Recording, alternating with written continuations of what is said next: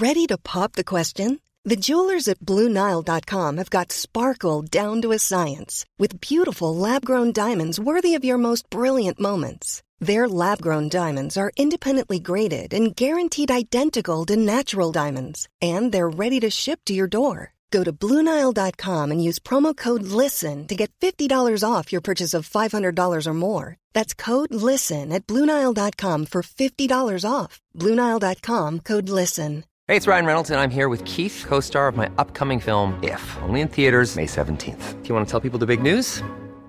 All right, I'll do it. Sign up now and you'll get unlimited for fifteen dollars a month and six months of Paramount Plus Essential Plan on us. Mint mobile dot com slash switch. Upfront payment of forty-five dollars equivalent to fifteen dollars per month. Unlimited over forty gigabytes per month. Face lower speeds. Videos at four eighty p. Active Mint customers by five thirty-one twenty-four get six months of Paramount Plus Essential Plan. Auto renews after six months. Offer ends May thirty-first, twenty twenty-four. Separate Paramount Plus registration required. Terms and conditions apply if rated P G.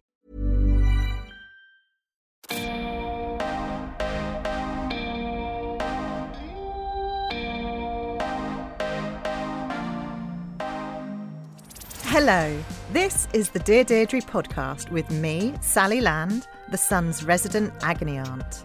Yes, we're taking The Sun's legendary advice column from the page to podcast. Every episode, I'll be giving my advice on your real-life dilemmas. We'll be covering everything from sex and relationships to money and careers to managing your mental health and much, much more. And I won't be doing it alone, as each week I'll be joined by special expert guests and some of your favourite celebs too.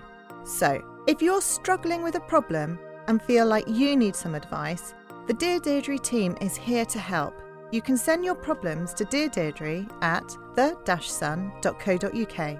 We answer every single letter sent to us, and there's no problem too big, too small, or too embarrassing. But for now, it's on with the show. This week, we'll be devoting our time to those who are grieving and understanding how to help them. Please note that in this episode, we'll be exploring themes that can be sensitive to some listeners. Exact timings on topics can be found in the show notes. We'll be addressing your letters on a shocking secret that comes out after a loved one has died, managing the feeling of replacement and abandonment, and we shed light on how to stop feeling guilty for loving again after the former love of your life dies. Today we are joined by two fantastic guests. We have Simon Thomas, who is the former Blue Peter presenter and sports broadcaster. Now, Simon has very personal experience of bereavement, having lost his first wife nearly four and a half years ago. Yeah, yeah. When Simon lost his wife, he also lost his son's mother. So thank you very much for joining no, us here today. And we are also very privileged to have Julia Samuel, who is M B E, psychotherapist, and hugely experienced in this field. She's worked with grieving families for over thirty years. So thank you very much again for joining us today. Thank you for inviting me. It's lovely to be here. Now, Julia, would you perhaps start us off by telling me a little bit about what you've been working on recently? So I have just published a new book called Every Family Has a Story, How We Inherit Love and Loss, mm. which is eight case studies about different families. And one of the big aspects of it is how um, trauma and loss and ways of behaving in response to sudden deaths mm. or bereavements gets passed down transgenerationally. And the thinking, and certainly my experience through these case studies, is that the pain that isn't Um, grieved and expressed in one generation gets passed down to the next generation until someone's prepared to feel the pain. So that's been an amazing journey and process of learning and working with these incredible families, multi-generation families I work with, sometimes four and even five generations. So that was fascinating. That sounds fantastic. And Simon, would you tell us a little bit about what you've been working on recently? So nothing quite as amazing as that. Uh, I've been, well, I've been returning to sports broadcasting over the last year and a bit, which has been amazing because I think after everything happened in twenty seventeen, I stood away from where I was working at Sky at the time. Yeah. Um, you know, and I'll always say this because sometimes it gets misconstrued that we had life insurance for both of us, so I had the financial ability to do that, because I know that for so many people that's not the case and they're back at work very quickly.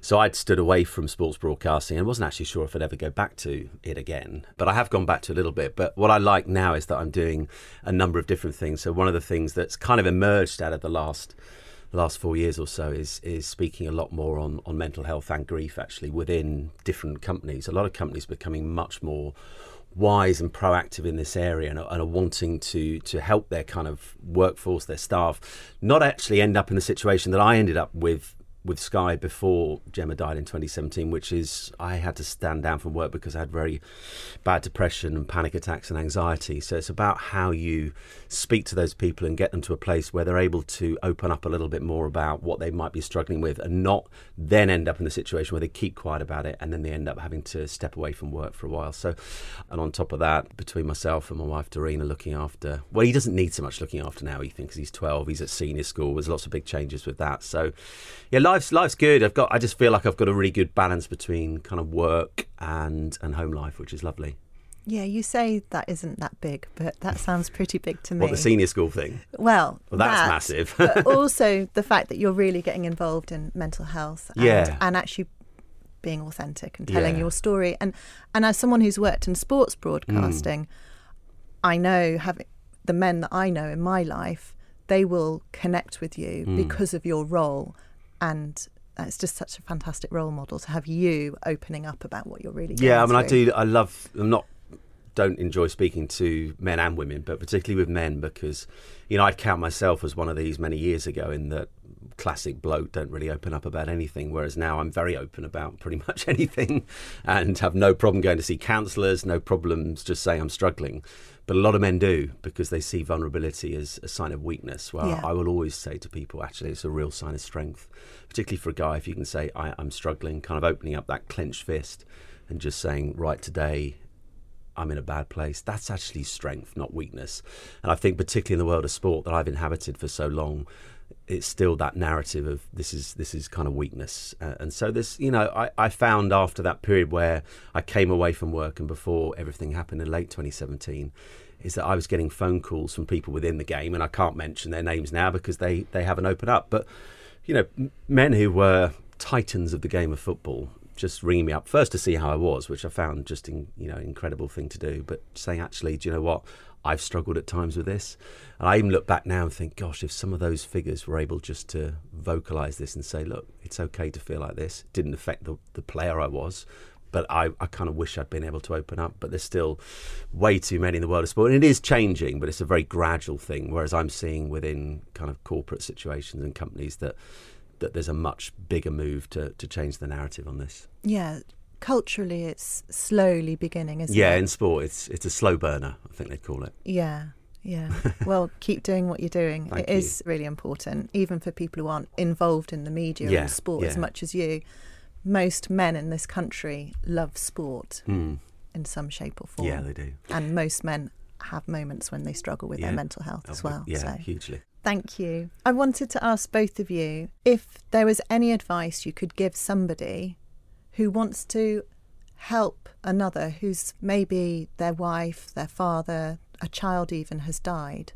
How do you reach out to them? How do you help them? Julia, perhaps you could start. So I think the first place is, before you contact anybody, to let yourself know both the level of the loss, that this is incredibly painful, and also that you can't fix it, you can't make this better. And also recognise that your capacity to give love and attention makes a difference. So that's a kind of complicated template. Mm-hmm. But then contacting the person, and, you know, you'll know how close you are. So if you're really close, show up, you know, go to the there where they live, be there. If you're a bit distant, I think texts are helpful, because they, they don't, the person doesn't have to reply, mm-hmm. doesn't have to kind of put on the performance or tell the story again. But the main thing is the acknowledgement. I'm so sorry for your loss, because often people want to kind of come up with, don't worry, you'll this, or don't worry that, or maybe they've um, gone to a better place, or all these terrible euphemisms that completely kind of um, are experienced as a sort of derogation of what happened, of the level of the loss. So I think that is the main thing. But the thing to know is that the single biggest influence on someone's outcome is the love and connection of others, that when someone we love dies, we need the love of others to survive.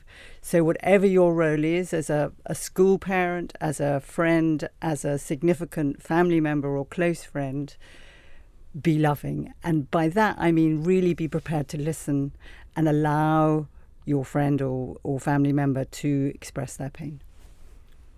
Brilliant. Thank you. Simon, what would you like to add?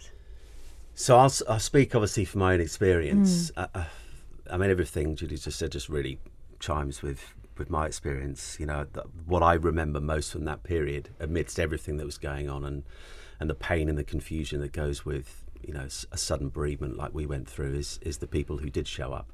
I will always remember for the, for the rest of my life a knock on the door. So Gemma died on the on the Friday evening. We had lots of family and friends around us for, for days after that. The house was quite busy. But a knock on the door on the Monday morning, and I opened it, and there was my old mate from Blue Peter, Matt Baker, had just decided. He'd actually had a conversation with our old editor, Richard. Should I do it? Should I not? And I'll speak about Richard in a moment, but he showed up. And it meant the world to me, because it's an, it's a really brave thing to do. You, you, you do not know, however close you are to that person, the first time you see them, you don't know quite what you're going to find. You, you may find them, understandably, in a in a total mess. You might find them at that particular moment very angry. There's a whole plethora of emotions, particularly when it's traumatic. We had no time to prepare, so I was a mess, an absolute mess. So you don't know what you're going to find. So that that's this incredible thing to do that. Um, and I remember a few years before, so that guy Richard that Matt's spoken to used to be the editor on Blue Peter, and very, very sadly, his fourteen-year-old son took his life. And I remember oh that day... Goodness.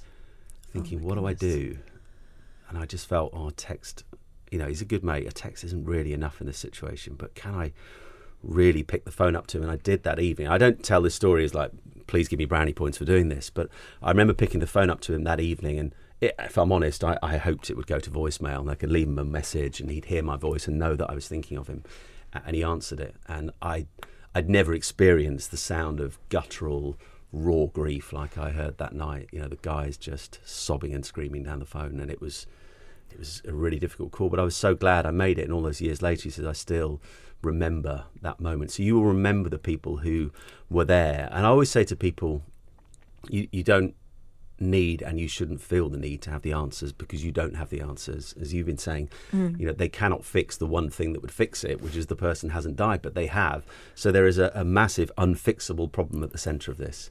And, and I say to people, if if all you can manage is being practical, lasagna loved, helps. Yeah, we had lasagna. We had people sent us, friends just go, I don't know what he wants to eat, I don't know what Ethan will eat. So they would send us a cook voucher that, you know, amazing company does those yes, lovely meals. Yes. That made a massive difference to have a freezer full of food. So, you know, once people weren't around the same numbers, you know, I could just get a meal out and didn't have to worry about what Ethan's going to eat that evening. So I will always remember that practical support. I think one of the things that I learned as time went on um, is that when you're thinking about a friend who's just gone through this, there are going to be friends who need to be there for the long term. You know, yeah. Grief is not a short-term thing. And the, the only analogy I've ever come up with that kind of describes our situation was that it felt like when Gemma died, it was it was like suddenly the the the house of our life was on fire, and everybody rushed in and pulled us out, and they got the rugs round us, they brought us food, they brought us water, uh, and over those next few days leading up to the funeral, the, the fire begins to die down. And then you're just left with smoke rising, and then the embers begin to glow, and then the funeral comes and goes and the fire goes out. And it's at that point that the slow, slow rebuilding of life has to begin. And I found at that point, it was when a significant number of people, they were very good at being the emergency services, mm. coming in and, and doing all the practical things and getting around us. But actually, that, in my experience, and for countless others I've spoken to, that's where the really tough work begins, because that busy period of the inevitable momentum of preparing for a funeral that you never expected to prepare for, but you have to unless you want to give it to someone else, but you want your personal touch on it. But then life has to start beginning to go again, even for you. And I had an eight-year-old boy who's got to be back at school. And the people I remember the most are the long-termers, the ones who didn't disappear once the fire went out. Yeah. They, they hung around. They'd keep checking in. And even if they were busy, just that text a day. And people say, oh, you know, text isn't enough. Actually, it is. And they were the ones who wouldn't be offended when there was no reply. Yeah. I had one or two who'd go, oh, I never hear from Simon. And they'd stopped. Because at that point, I was either in a really bad place or I was trying to spin all these plates of Ethan. What am I going to do about work? Had big decisions to make in the first few months. I didn't have the mental and emotional capacity to remember to reply to people. So just, I just say to people, hang in there, hang in there.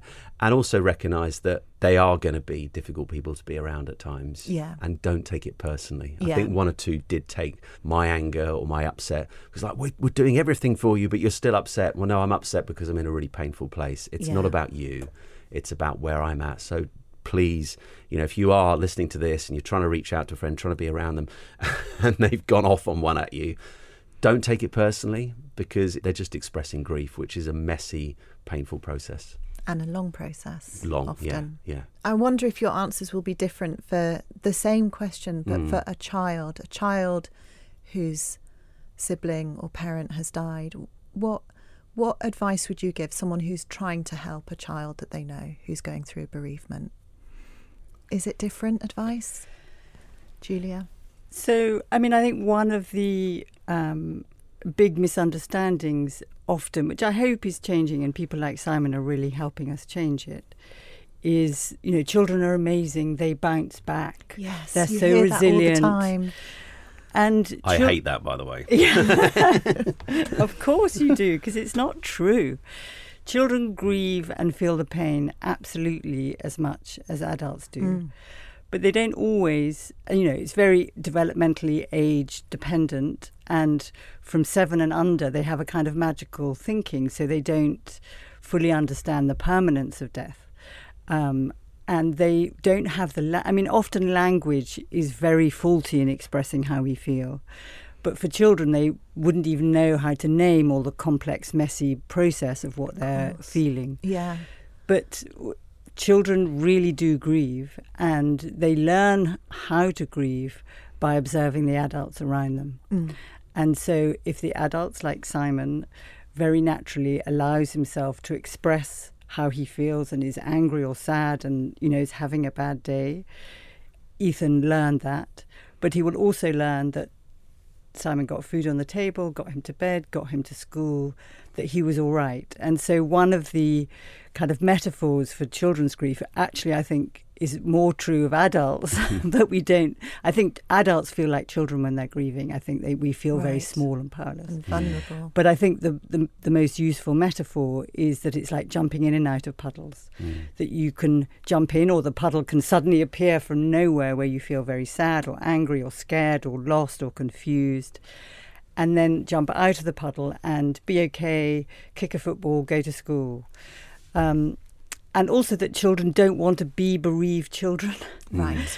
You know, because they don't want to be different from their peers.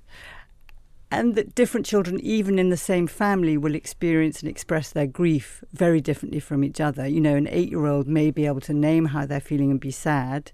Their teenager brother w- will want to go and go clubbing or kiss girls, but actually underneath, they're both feeling as much pain, mm. but people might judge the teenager and kind of warm to the eight-year-old. Yeah. So we we need to kind of understand that there isn't a right or a wrong way to grieve for adults or children, but we need to give them opportunities to be able to express it. And the big thing, again, is supporting them. Mm. Thank you. Yeah, the puddles analogy is is absolutely brilliant. I, I had a, I was fortunate. I had a very early call. I think it was the day after, just a brief call from the local child bereavement charity where I was living in Reading at the time, uh, and she used that exact analogy. Right. Now, of course, never having been through this before, I was like, okay, what's that? And she explained it, and I was seeing it being lived out through Ethan. Yeah. Within hours of that conversation, I remember on that first Saturday. So. Even despite the, the shock of less than twenty-four hours earlier finding out his mum has gone, they're already, well, Ethan was already trying to begin to try and understand and question how life might look like going forward amidst everything he was feeling. And I remember just seeing his puddles moment so crystal clear on that first Saturday morning. He's got his cousins over. My sisters were around, so his his best mate, his cousin Thomas, was there, who's a couple of years older than him. And they were larking around on the PlayStation. So you're in this, I was in a, nothing more than a daze at this point. Nothing's really sunk in what's happened. Just sort of sat on the sofa, just looking at them. And I remember thinking, how's, how's does this work? He's, they're playing pretty much normally. Yeah. And then my sister called them through for breakfast. And Thomas went through first, and Ethan just sort of changed like that. Mm. And you can see the sadness immediately in his eyes and sort of tears building. He sort of came up to me and gave me a big hug. And then he said, Daddy. I said, yeah. He said, how's how's it going to work now on, on Saturdays? So his experience of Saturdays up until that point is that was my game day at Sky. I did midweek games as well, but pretty much every Saturday in the season, I'd either have gone away on the Friday night if it was further away and stayed in a hotel, or I'd leave early on the Saturday morning and do the game. So his experience of life till that point had been, Daddy goes to work on a Saturday, I spend the day with Mummy. Mummy's now gone.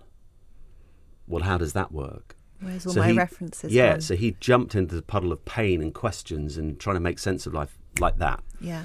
And I remember seeing it at Christmas. I was in a really bad place. The funeral's come and gone. I was just, we were at our sister's in Norfolk, and I was just a, an utter mess, drinking too much, just all, all, all over the place. And yet I'd sit there in the lounge and I could hear Thomas and Ethan giggling away, playing around with Lego or on the PlayStation again. And I remember writing this in my book. I actually felt jealous at times of him. I wanted to be him, even if just for half an hour, because as an adult, what I wanted release from, you know, aside from all the pain you're in, there is a myriad of questions coming at you, and they never relent until you find answers. And some of them are going to take a long time to find yeah. answers, like the work question. So that was a real, like a punch in the solar plexus that Saturday morning, because I'm thinking, I, I've no, I, I don't know. You haven't I didn't even have an answer. I said, I, I don't know. I just said to him, these are all things we can work out in time, so please don't worry about them now. But in my mind, I'm going, I, I don't know how this works. Mm. But um, what can I interrupt yeah. you? What was important in that moment is that you told him the truth. Mm.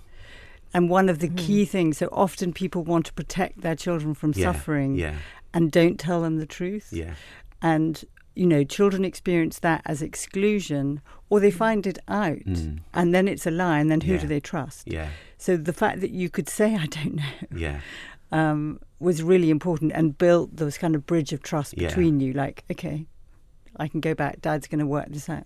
And I and I think that was so... Listen, I, I wasn't going off a manual mm. because when you go through very sudden bereavement, there's, there's no lead up. It's no. not saying it's any more or less painful, but you don't have the preparation time to think through or talk through with your other half about plans for life going forward without that person. Yeah. So I was doing a lot of it on the hoof, but I just had this, I think instinct's a bit too grand, but I just had this feeling that, like Julie was saying, when the questions came, and that was the most interesting thing, and that's what I'd say to people in, in terms of how you deal with a child's grief is, even if it's, you know, a close friend's son or daughter, if, if they ask questions, don't shut them down. Yeah. The temptation is, because I had some really difficult questions to answer. So there was that one, that was particularly difficult, but I think within three days, and he slept, we we had rooms up in the attic, two guest rooms, so we decamped up there. I couldn't go back to our old room for a long, long time, and I wanted him as near to me, so I made him a lovely camp bed on the floor. And we used to have very deep and meaningful conversations first thing in the morning. When he woke up, he'd just have questions.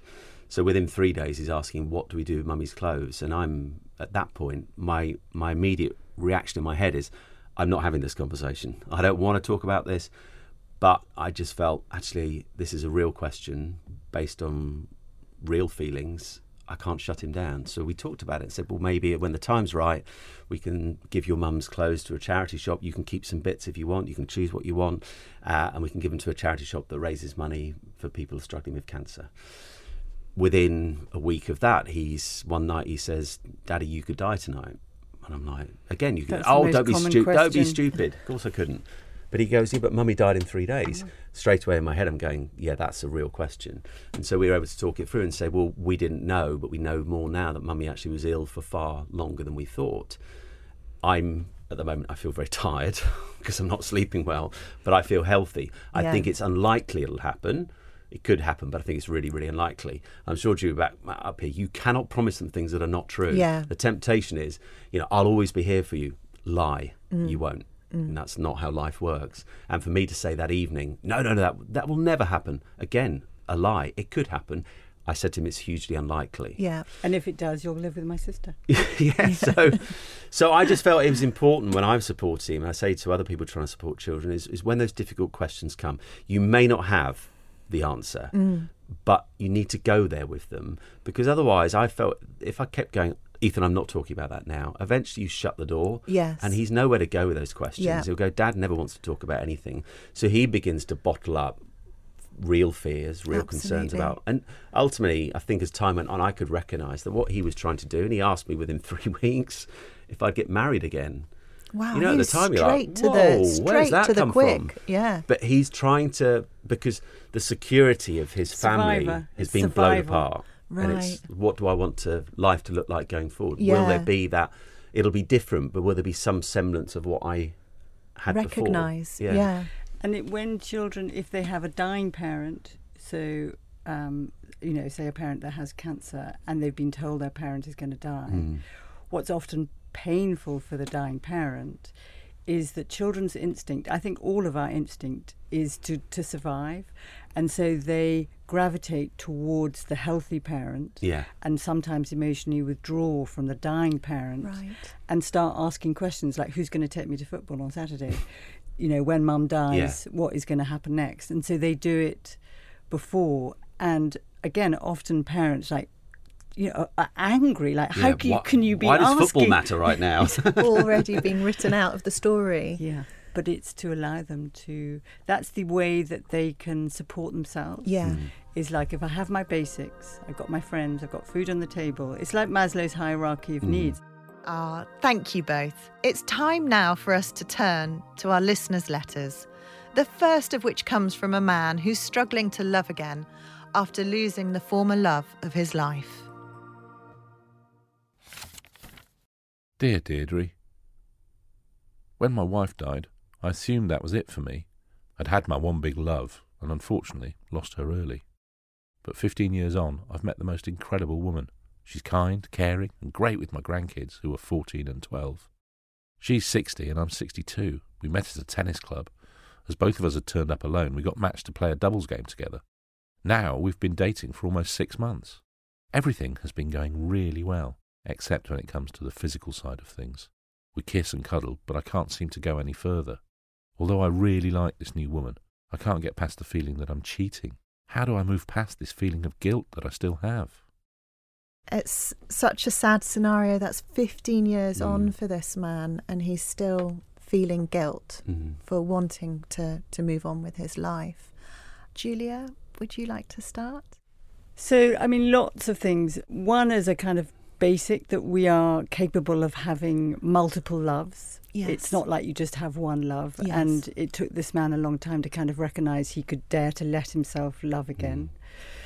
I think what's complicated with our partners is that when our partner dies, our love for them doesn't die. The love continues, and you want it to continue even when you love somebody else.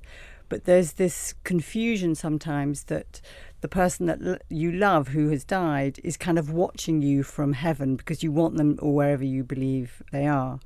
And you kind of believe that you have to show them that you're still suffering, that you're in some way abandoning them or failing them if you let yourself live and love again. And so that's very confusing. And then the other side that's very confusing is our thinking and our feelings mostly never match each other. I mean, they do sometimes, but in grief, often logically you know that the person has died, logically you know you're not being unfaithful, logically you know there's no reason to feel guilty, but we can be overwhelmed with these feelings of guilt that somehow we are betraying them and, and being unfaithful. So I think what helps, first of all, he's named it, he's recognised it. And guilt, you know, is a... we're wired evolutionary to feel guilty to make sure we don't shoot our neighbour or steal their food. But guilt and grief is the most painful companion of grief. And it's normally a burden we put on ourselves that is in no way legitimate. Yeah. Yes. We we have it for surviving, for being okay. So my advice to this man would be to allow both, to allow that he feels guilty and sad and confused and maybe that he's being unfaithful. And also to let himself engage with this woman, connect with her, and do it in bite-sized chunks. So he's mm. kissing and cuddling now. Maybe they could experiment in being in bed together and holding each other and just go at his own pace. Yeah. And when he does it kind of incrementally, he will recognise that the sky doesn't fall in, that he isn't a bad person, and that he can hold multiple feelings and loves at the same time, and that you can move in and out of them.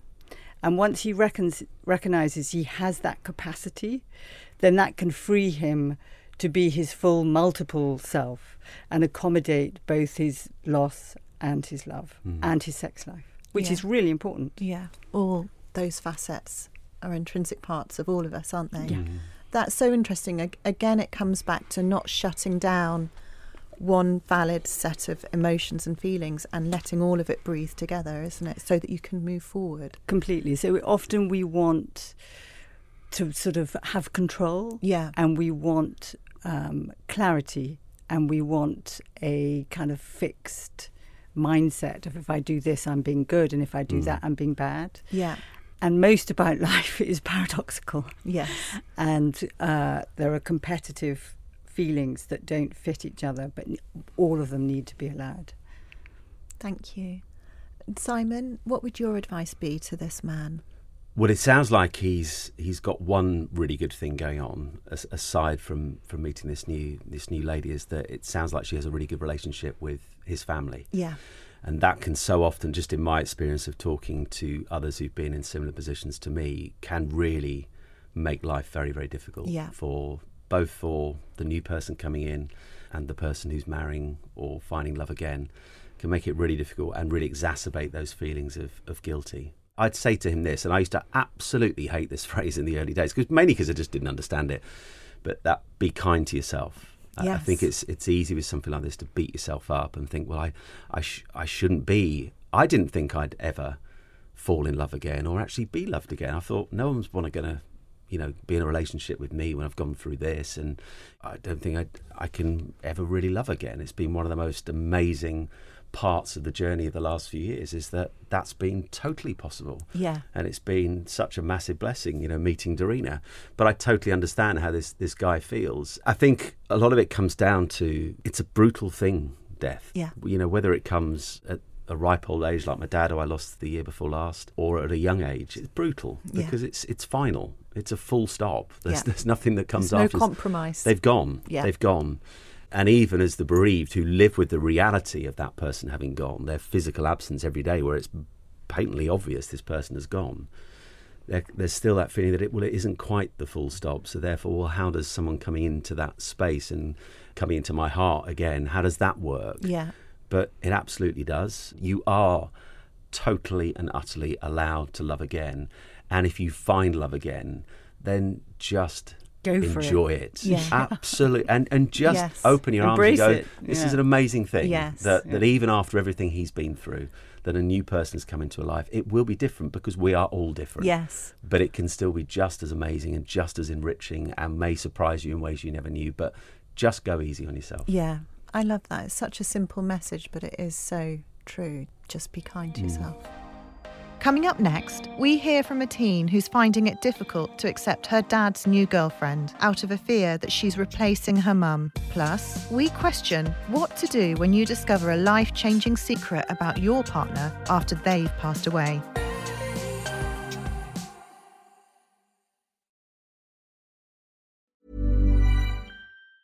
When you're ready to pop the question, the last thing you want to do is second-guess the ring.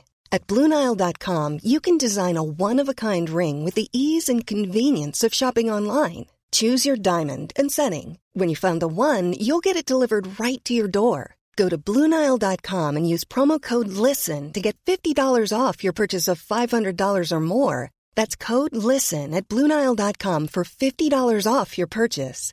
Blue Nile dot com, code LISTEN. Ever catch yourself eating the same flavorless dinner three days in a row? Dreaming of something better? Well, HelloFresh is your guilt-free dream come true, baby. It's me, Kiki Palmer. Let's wake up those taste buds with hot, juicy pecan-crusted chicken or garlic butter shrimp scampi. Mm. Hello Fresh. Stop dreaming of all the delicious possibilities and dig in at hello fresh dot com. Let's get this dinner party started. Many of us have those stubborn pounds that seem impossible to lose, no matter how good we eat or how hard we work out. My solution is PlushCare. PlushCare is a leading telehealth provider with doctors who are there for you day and night to partner with you in your weight loss journey. They can prescribe F D A-approved weight loss medications like Wegovy and Zepbound for those who qualify. Plus, they accept most insurance plans. To get started, visit plushcare.com slash weight loss. That's plushcare.com slash weight loss.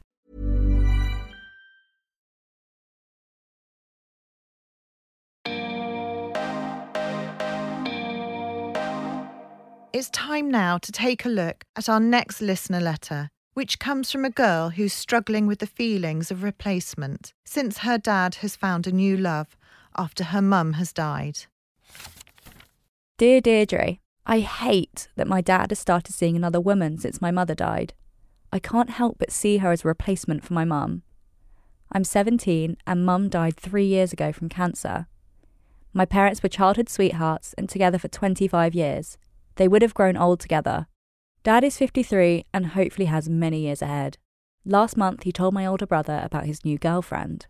My brother is twenty-four and we're very close. I think Dad was hoping he'd help him break the news to me. I don't know her, nor do I want to know her, but I feel so selfish. I'm torn between wanting him to be happy and feeling awful that Mum isn't with him anymore. I'm sick of feeling this way. What should I do?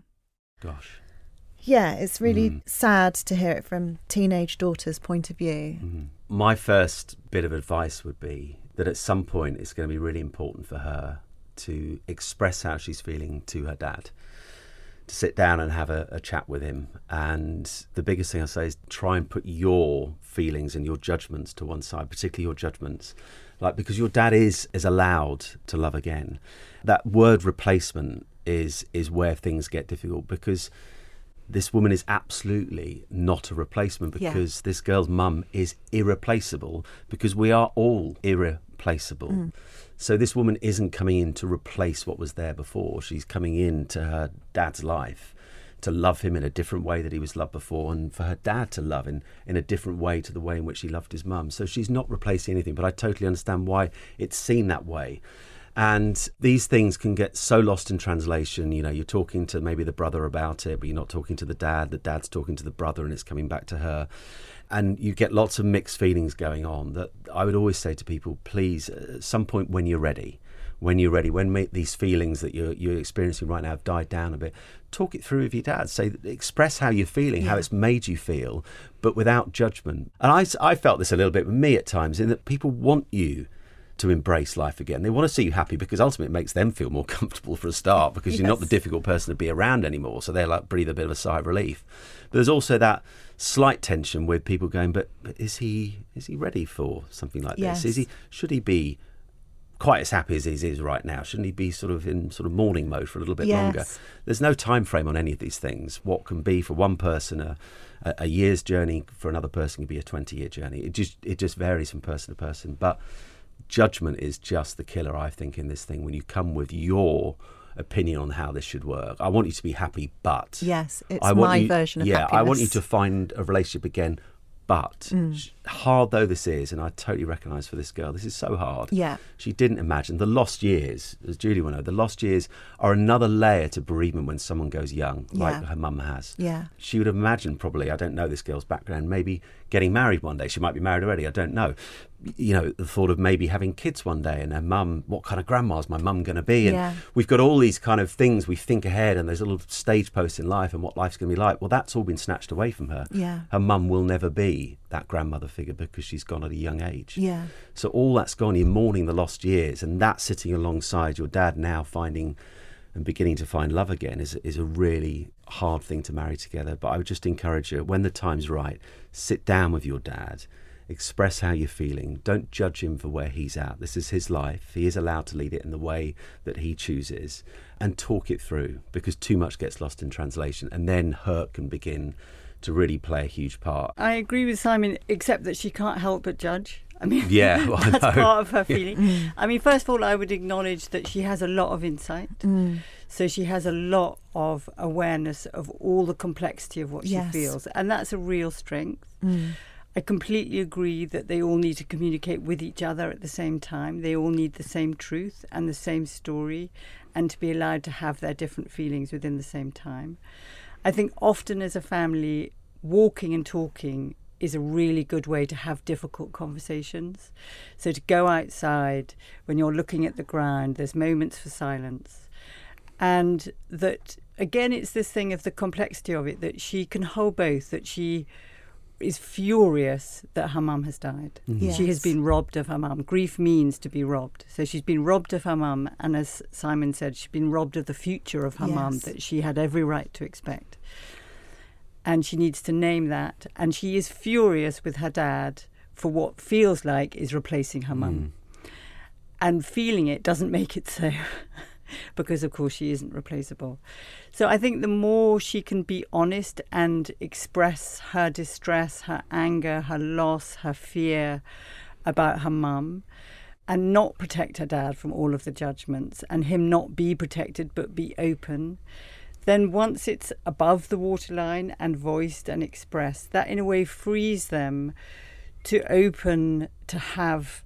allow the reality that he has a new relationship, and that she can go at her own pace with that woman. It, you know, I think if she she had no control over her mum's death, so what would really help from her dad's perspective is if they can have these open and important conversations, maybe lots of them over time, but let her be in charge of when she meets the girlfriend. Let her have some yes. agency and control.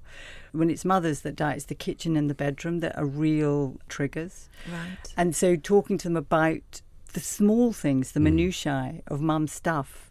Is there going to be a place where we have mum? Is there lots of places in the house where mum can be? You know, is there a plant? Is there places that we can have a touchstone to mum's memory and remember her? Because there's this fear that once the new woman comes in, everything about the mum goes. And being honest in all of the complexity of what they feel and building the bonds of trust through that honesty is how they will manage it. And it's tricky. It mm. is painful. Yeah, you can't pretend there's an easy fix, is no. there? Right. Let's listen to our final letter. This comes from a woman who has been covertly sent damaging secrets about her husband after he passed away. Dear Deirdre, my husband died suddenly six months ago and I'm struggling to cope after an anonymous letter arrived saying that he had cheated on me for seven years.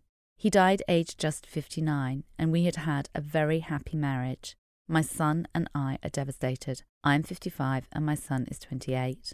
The letter said he'd been seeing a woman at work and that he would have left me, but she had died in a car accident three years ago. I was shocked to the core. I found out that this woman did indeed work for the same firm as him and was killed. I have spoken to friends who work there too, and they just don't believe it. I don't believe it myself, but why would someone try to cause me so much pain? Deirdre, where do I turn to next? That's just such a devastating letter. It is a double grief, isn't it? Yeah. It's the grief of the husband that she loved and lived with for decades, and then another grief for who was this man that I loved and lived yeah. with, and what is true and what can I trust and who was he. And her interpretation was, how could he hate me? Mm. And I think what's incredibly difficult is that what you don't know, you make up, and yeah. what you make up is so much worse than the truth. So there are so many pieces of that jigsaw that she will never ever be able to find out mm. and have a kind of an accurate story, because the story we tell ourselves is in the end the person we become, and where there are kind of holes in the story that they kind of contaminate and toxify our experience. And so the work for her, and she, I would say that she would definitely needs to get psychological support. Mm. She couldn't manage this on her own. This yeah. is too complicated. The rumination, the kind of madness and fury that she will go to, is she needs to accommodate, kind of come to terms and come to live with both the sadness that she's lost her husband, which is a valid and true feeling, and the fury and the betrayal and the distrust of his affair, and come to terms and recognise what she will never find out and learn to live with that. And that's a long old piece of work, yeah. and it's very painful. But if she doesn't do the work, and how we heal in grief is by allowing ourselves to feel the pain, to express it, she will actually very likely have a version of prolonged grief disorder, mm. because it's exactly stories like this that lead to long-term depression. And, you know, fifteen percent of all psychological disorders come from unresolved grief. Simon, what are your initial thoughts? Well, I totally echo that. Yeah. She, she has to get help yeah. to talk this through, because the one person you'd want to talk it through with is the person who's now gone. Yes. That would be the only beginning point normally on the road to getting to a point of peace with this, whether that means they stay together or they don't. The questions that need answering can only come from the husband who's now gone. Yeah. And it reminded me so much when I saw this letter of a guy I met probably about eighteen months after after I'd gone through losing my first wife, and he he'd just lost his wife, and she'd had quite a long struggle with breast cancer, and eventually it took her life. And I sat down with him, and I'd met him, we'd exchanged kind of a few messages. I knew him a little bit from my world of work, and I, I, I met up with him for lunch one day, and he was experiencing something a little bit similar, right. in that he had these suspicions that maybe, maybe at some point she had been unfaithful, but he didn't have any kind of this evidence. level of evidence, but he had this doubt. And he told me his experience of the last six months since his wife had gone, it hadn't really been about grieving her. It had been this pursuit of the truth, right. that he said, in his words to me, has driven me to the point of madness. I was about he to said, say, it's I'm, crazy, man. Yeah, I'm going through every letter I can find. I'm going through her phone with a fine tooth comb to find any messages that might point towards this. And I remember him saying to me, what what do you think I should do? And I'm thinking, my days. And I, all I said to him is, said, at some point, you're going to have to find peace with this, because ultimately the person you want to ask about this now is no longer here. Yeah. And the mind movies, the mind stories that can come out of infidelity anyway, yeah. even when the person is here, about what really happened and what it looks like in our head, can drive you literally yeah. mad. And so I said, you just, you need to get additional help on top of what you're already getting to process this, because this could live with you, this mental head screw that you're going through, on top of grieving for your wife, yeah. who he loved dearly, and she did clearly love him. But there was this niggling doubt that I said, if you don't address that, if you don't somehow through whatever processes, and I said, like Julia's been saying, I'd, I'd get help, you know, talk it yeah. through with a counsellor, find a good counsellor. You have to find a point of peace with this, in that I will never truly know what happened. I have this niggling doubt, but I'm at peace with that. I know that's incredibly difficult for this woman yes. to get to that point, but you can't have the rest of your life robbed by what you've heard, because it will rob her on top of the grief she already feels. So I, yeah, like Julia said, I just please, please, please get proper help, because yeah. this is so complicated. So many conflicting emotions going on mm. on top of grief. I'd be honest, I can't even begin to imagine what that no, would be like. No, I don't think you can really even address the grief, can you, until you accept that no. you will never know really what happened. To finish off, I'd like to ask you both if you could say one thing to somebody who is struggling with a bereavement, what would you say to them? Often what is so difficult is that by allowing yourselves to grieve and feel the pain is how you heal. Yeah. And that doing that, you have to have the love and connection to other people. So it may be professional help, it may be your close friends, it might be your family. But people need people, and we particularly need them when we're grieving. So my one big piece of advice would be this. You don't need to be strong. Let that grief out. Yeah. Just let it out. Do not bottle it up. It will come out at some point, and it'll probably be a bigger mess if you wait. I hated this phrase, be strong. And I think now I understand it. It's people want the strong version of yourself because that's the easier person to be around. Being around someone who's going through grief is a difficult place to be, as we've talked about already. Yeah. That person will be, particularly if it's traumatic grief as well, we're displaying a whole range of emotions. I had P T S D for many, many months afterwards. So you would never know what you were going to get on any given day with me. Some yeah. days I'd be okay. The next minute I'd be raging or very, very tearful or panicking or whatever. It, I was just, every emotion was on display. I couldn't be strong. But actually, what these people were saying was be strong because we prefer the more comfortable version of Simon. Yes, tidier. Yeah, this is, this is easier to be around. Yes, I can sit in a room with you. People don't strong. have the strength, but they're being strong by just getting through that yeah. day. That's an amazing show of yeah. strength. And I was being strong by just Staying being alive. able to get up, yeah, yeah, stay alive, get Ethan to school in the morning, get yes. the breakfast on the table, get the packed lunch done, remember to pick him up. There were days where I nearly forgot. Yeah. Get him home again and get through. That was strength for me. That's a proper achievement. Yeah. yeah. So I'd say to people, you don't need to be strong. Mm. You don't. Don't. And if people say that to you, ignore it, because just be you. Let that grief express itself, yeah. however uncomfortable it is. Don't be strong. Be messy. I like it. Yeah. Well, being messy is being strong. Yeah. Exactly. That's better. We'll go with yours, Julia. Thank you both so much. Pleasure. Thank you, thank you.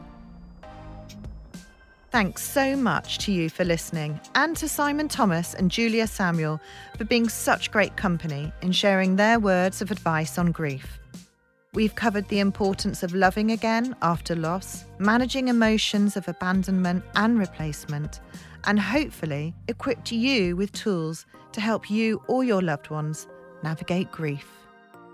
If you're struggling with a problem and feel like you need some advice, the Dear Deidre team is here to help. Just send your problems to Dear Deidre at the dash sun dot co dot u k.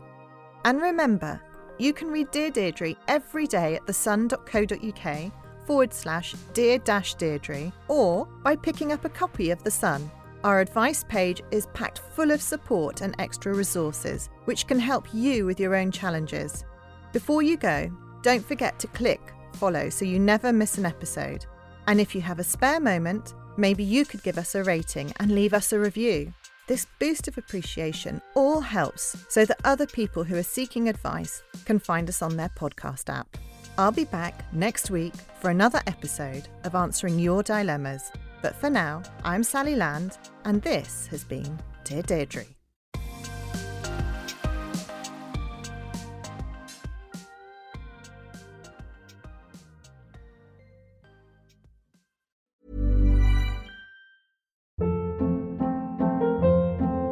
Hold up. What was that? Boring. No flavor. That was as bad as those leftovers you ate all week. Kiki Palmer here. And it's time to say hello to something fresh and guilt-free. Hello Fresh. Jazz up dinner with pecan-crusted chicken or garlic butter shrimp scampi. Now that's music to my mouth. Hello Fresh. Let's get this dinner party started. Discover all the delicious possibilities at hello fresh dot com. Hi. This is Craig Robinson from Ways to Win, and support for this podcast comes from Invesco Q Q Q, the official E T F of the N C double A. The future isn't scary, not realizing its potential, however, could be. Just like on the recruiting trail, I've seen potential come in many forms as a coach. Learn more at Invesco dot com slash Q Q Q. Let's rethink possibility. Invesco Distributors, Incorporated